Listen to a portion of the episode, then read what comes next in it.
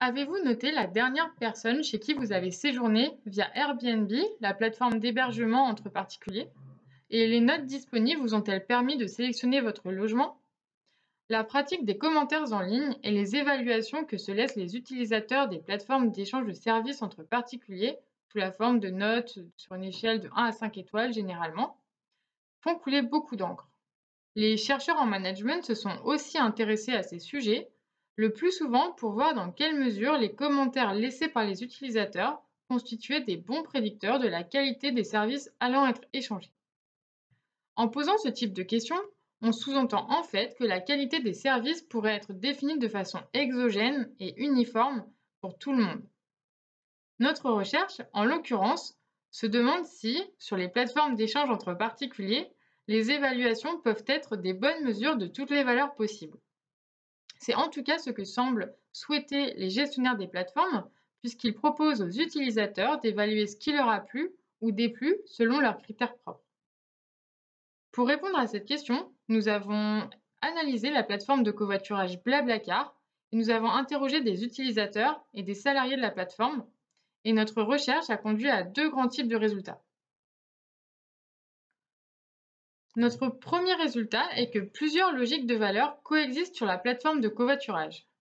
Certains utilisateurs considèrent qu'un échange de qualité est un échange dans lequel ils ont noué des relations sociales véritables avec leur interlocuteur, avec leurs passagers ou avec leurs conducteurs. D'autres estiment que la qualité d'un échange réside dans son efficacité, c'est-à-dire partir à l'heure, arriver à l'heure, euh, en pleine forme et dans de bonnes conditions.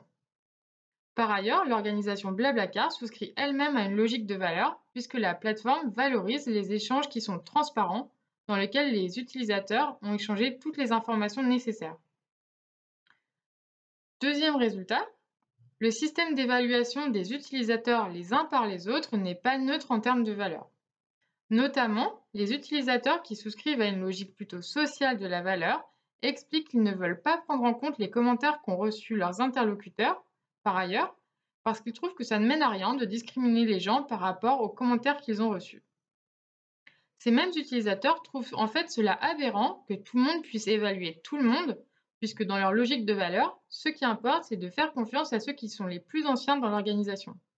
Logiquement, ils n'acceptent donc pas qu'un nouvel arrivant sur la plateforme puisse commenter et évaluer les pratiques d'un conducteur expert qui est inscrit sur la plateforme depuis plusieurs années et qui fait des trajets très réguliers.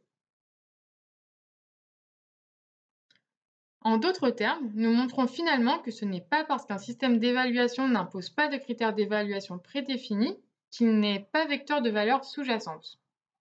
Notre étude peut aider les dirigeants ou les concepteurs des plateformes d'échange entre particuliers à mieux comprendre les implications de la mise en place d'un système d'évaluation réciproque entre tous les utilisateurs et sans distinction. D'ailleurs, nos résultats soulignent que la mise en place d'un tel système ne permet pas de faire cohabiter des utilisateurs aux logiques de valeur très différentes sur le long terme.